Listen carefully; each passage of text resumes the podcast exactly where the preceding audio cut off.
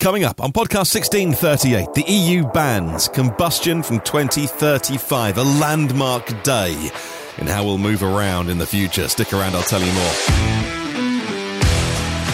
Also on the show today, J L R and uh, Jaguar Land Rover and Tesla getting together an actual real recall for Tesla that can't be done over the air, and Volkswagen upgrading one of their factories for more electric vehicles. Stick around, those stories and more coming up. Good morning, good afternoon, good evening, wherever you are in the world. It's E V News Daily at the weekend, Saturday twenty-ninth of October today. My name is Martyn Lee, and I've been through every E V story, so you don't have to. Well, this month the podcast is sponsored by the new app and charge, and you can take part in challenges and get rewarded for telling them the state, the condition of charging stations. Now, they have got their first challenges with Ionity this month. So, answer quick questions about the charge location you're at and earn rewards. And when you get enough, you can exchange that for things like five pound vouchers at Amazon, or even uh, five pounds of real Octopus Electric Universe charging. Now, any challenge you do at Ionity stations, even if the station's working perfectly, looks nice, take a little picky, update the information, and you can do that on the and charge app right now. Now, this is a huge landmark day in the history of, well, how we move around in the future and what we leave behind for future generations. The European Commission say they welcome the agreement reached late last night by the European Parliament and the European Council, ensuring that any car or van which wishes to be registered to legally drive on the roads from the first of January twenty twenty-five cannot emit any emissions. The new C O two standards require the average emissions of new cars to come down by fifty-five percent by twenty thirty and vans by fifty percent by twenty thirty. Some really big waypoints on the way to get there. I think now that this is happening, we won't need to worry about those waypoints. I think people will see the direction of travel and just get an electric car. Now, what they haven't done here is they haven't said, you will buy an electric car. They've said to the car makers, you make zero-emission vehicles. How you do that, the technology you use, that's up to you. Now, we know that's going to be electric, but they haven't said you've got to make electric cars. They've said you've got to make zero-emissions cars. The executive V P of the European Green Deal, Franz Timmerman, said, and I quote, "The agreement sends a signal to the industry and consumers. We're embracing the shift to zero-emission mobility. European car makers are proving they are ready to step up to the plate with increasing uh, affordable electric cars. The speed at which this change has happened is remarkable," end quote. Well, today's agreement requires formal adoption by the Parliament and the Council. That really is just rubber stamping. And achieving these emissions reductions over the next decade will be crucial to Europe becoming the world's first climate neutral, uh, neutral continent by twenty fifty. Uh, the tools, the legislative tools, if you like, are set to deliver on the targets agreed for a green future. Now, remember that, you know, eleven fifty-nine on the last day of twenty thirty-four, you can still get and register a petrol or diesel car, and that might have a twenty-year lifespan. So people will freak out. People who are, you know, ideological about these things and and, and just want to drive combustion stuff are going to freak out. No one's taking their cars away from them. You can buy that car in twenty thirty-four, drive it for twenty years. Do you know what? Past its serviceable life. And and I imagine there still will be weekend projects, things that we have in the garage, things that are heritage or historical, which will be exempted. In fact, there are exemptions for small car makers. I'll get onto that in a moment. But the three institutions, the executive arm, the parliament arm, and the member states themselves agreeing that deal uh, late, late on Thursday uh, that requires zero emissions. And what's really interesting is that fifty-five percent reduction by twenty thirty as well. Now, the U K have gone twenty thirty for zero emissions, so we're five years ahead of the rest. And like I've said many times, once I think you give industry a direction of travel and let them get on with it, that's all they need. So at the end, like, the bottom line counts. Car companies just want to know where to invest. And some of them will wriggle and some of them won't like it. And we know the ones that don't want to go electric, and that's fine. But for the ones that want to move forward, they just want to know the direction of travel, and they'll put that investment there. Some of them don't, you know, don't really mind. They're just like, just tell us, just tell us the rules and we'll play by them. Particularly the ones that haven't played by the rules in the past. as the world's biggest trading bloc. That's what the E U is, effectively. Um, it, it now has an impact on the rest of the world. It will impact on the U S, it will impact on China, it will impact on all of Asia, and cars and vans are responsible for sixteen percent of greenhouse gas emissions here in Europe, and this makes a massive change. Now, the Washington Post pointed out that many climate change campaigners who hope other governments will follow the E U's footsteps now have welcomed the news. Experts worried that the measures, whilst a step forward, are too slow. Manufacturers that produce fleets of less than ten thousand cars a year exempted. Lamborghini will be exempted, for instance. Ferrari will get a bit, a bit more time. Uh, the European Automobile Manufacturers Association, um, they welcomed the news cautiously. Uh, that's because the president of the group is also B M W's chief exec, Oliver Zipse, and he, in the past, has been cautious at welcoming these things.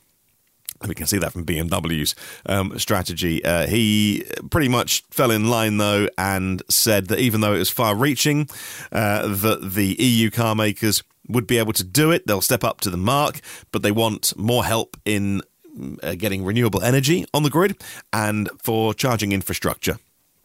Oh, and access to raw materials. So, well, look, that one, that last one's on you, my friend. You want you, you run a car company, so you want access to raw materials. You could have been doing that for the past ten years. In fact, I mean, somewhere in B M W they were.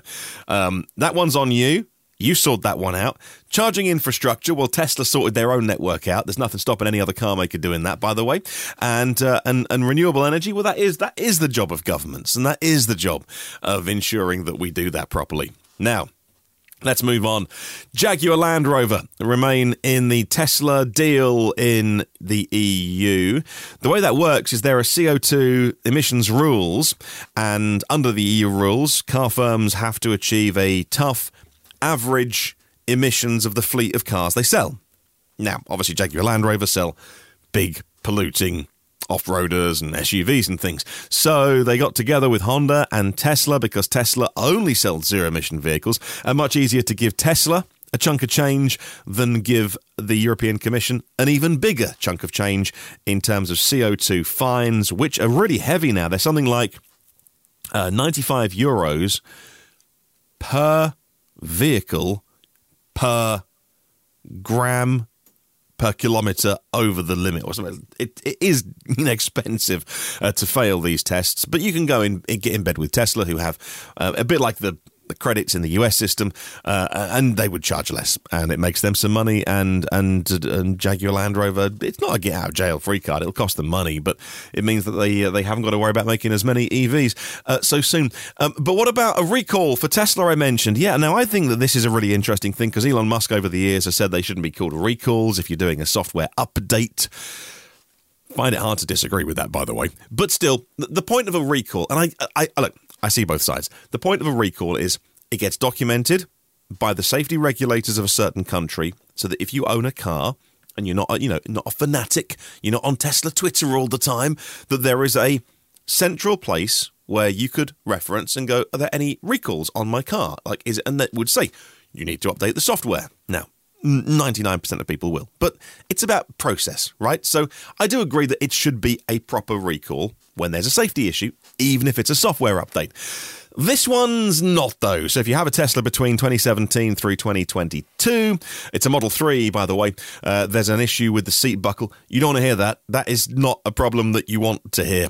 Uh, it potentially presents in twenty-four thousand vehicles, and it's actually a physical recall. So look, if you're a Tesla owner, look out for that. So they say that right now there is no immediate action required, uh, but bring your Model three in and it will be sorted. Tesla next in the news, not starting German production of the batteries. Another report which seems to corroborate something which I initially didn't believe when they said these initial reports, and they often come out often with a single source or whatever, to say that Tesla's not going to do its battery. I was like, I, I didn't believe it. They, the building is up. They've physically built the the space to do it, and the machinery was arriving. Now, another report by Car and Bike, looking at German business daily Handelsblatt, yesterday on Friday, reported that there'll be nothing in Berlin battery-wise until twenty twenty-four, citing experts, two of which work at the company. According to the German report, problems have been discovered with an important production process. Currently, battery research at the Berlin factory only looks into electrodes, while the equipment for the production, things like winding, assembling and formatting the cells, are being moved out of Germany and moved over to Austin.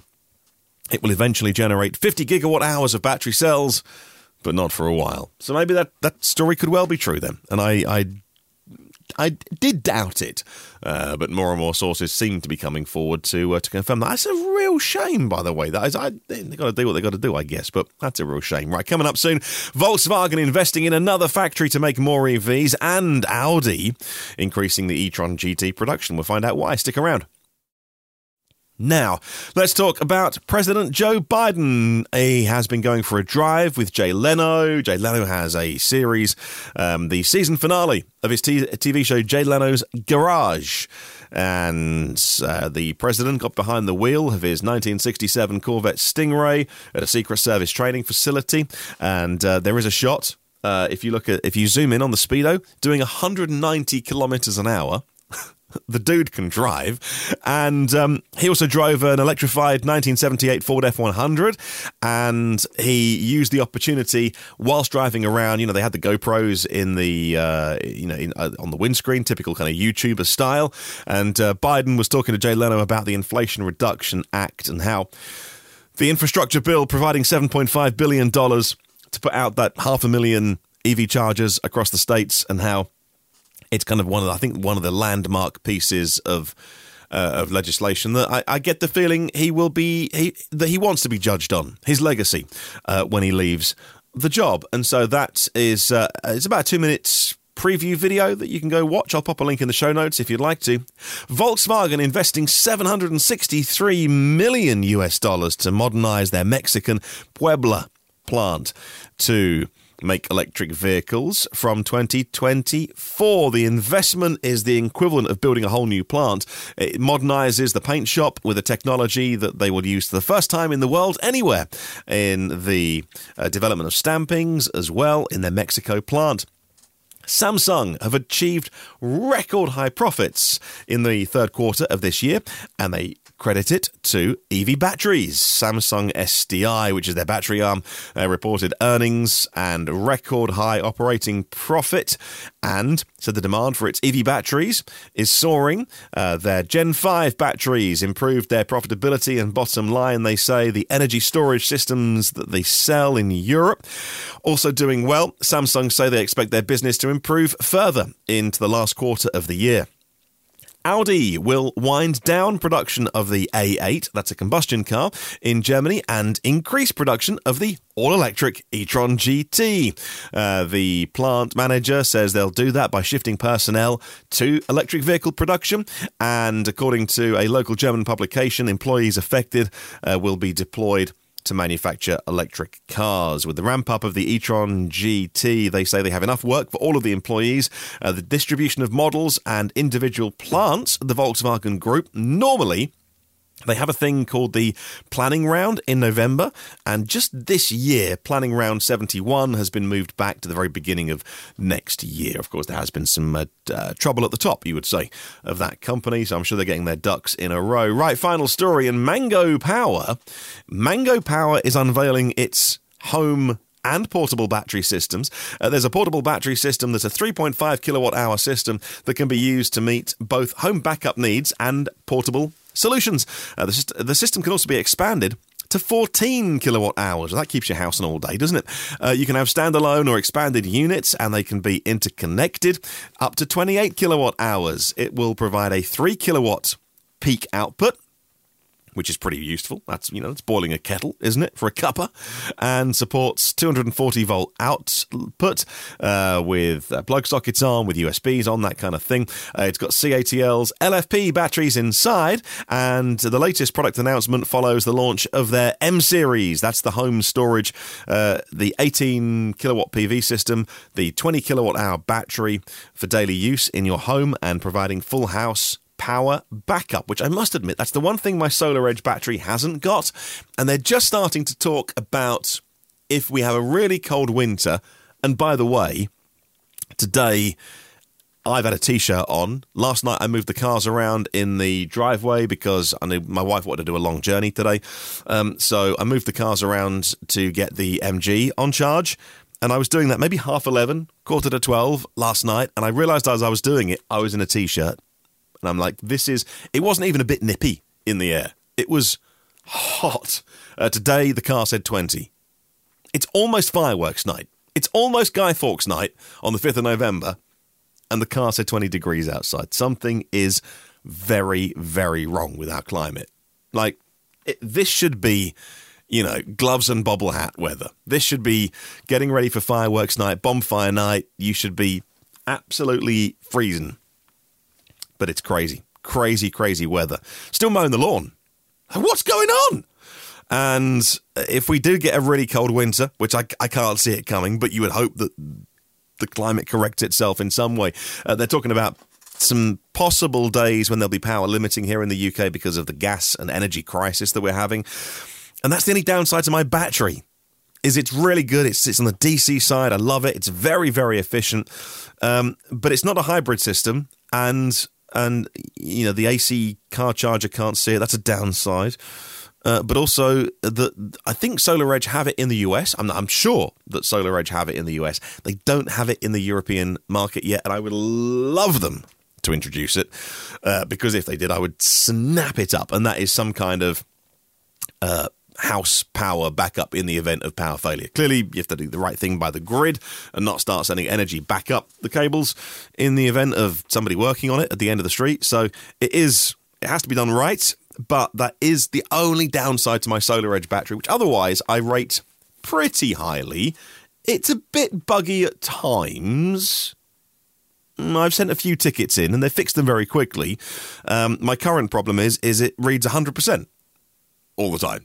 So the last couple of days, I've been looking at the app and it's been saying, oh, your battery's at one hundred percent. And I'm like, it's three o'clock in the afternoon, my friend. It is not full. It's a rainy day. Um, so I'll need to put a ticket in for that. So, uh, you know, it's not without fault. Um, I've never owned a Tesla Powerwall, so I can't comment on that. Uh, but the SolarEdge one, I mean, it's it's good. Um, and, it, you know, we've got a SolarEdge solar system, a P V system. We've got the SolarEdge inverter already. So it made sense to tack that on. I wasn't going to start buying a new inverter for a thousand pounds and stuff. So um, it made sense. And it is good. I like the app and it is it, it's useful. But yeah, it doesn't keep your house on in the event of a power cut. We don't get power cuts. I just don't want to be without power in the winter because then the gas boiler can't ignite and the pump won't work. And I want to keep the house warm. You know, if we all sit in one room around a candle, that's fine. But I want to keep the house warm. So uh, I will wait and see. Now, down here at the bottom of the garden, in the podcast studio, I do have an off-grid, very small. It's half a kilowatt hour. Um, I've got a, a hybrid inverter. I've got just two panels on the roof of the studio. Uh, and and it, it means that this, uh, and it is off-grid. So we do run this podcast on clean, green power all the time, and uh, so that we could all come down here, sit in my little studio. It's a shed, really, at the bottom of the garden, because I've got air conditioning. I've got a heat pump air conditioner down here, uh, which keeps me wonderfully toasty warm in the winter. I would highly recommend a heat pump air conditioner. It's not just for keeping cool, uh, which it does very well, uh, but it, it's fantastic in the winter. Um, and so we could always do that, I guess. Anyway, that's your podcast for today. Question of the week, taking a break for a while, but it will return. Thanks to our premium partners of the podcast, Phil Roberts of Electric Future, Brad Crosby, Porsche of the Village in Cincinnati, Audi, they're in Cincinnati East, and Volvo Cars, they're also in Cincinnati East. National Car Charging on the U S mainland and Aloha Charge in Hawaii. Derek Riley, who runs the E V Review Island YouTube channel. Richard at r s e v dot co dot u k for buying and selling E Vs in the U K. Octopus Electric Universe, global public charging made simple with one app and one map, and millbrook cottages dot co dot U K, five-star luxury cottages in Devon. Have a good one, see you tomorrow, and remember there is no such thing as a self-charging hybrid.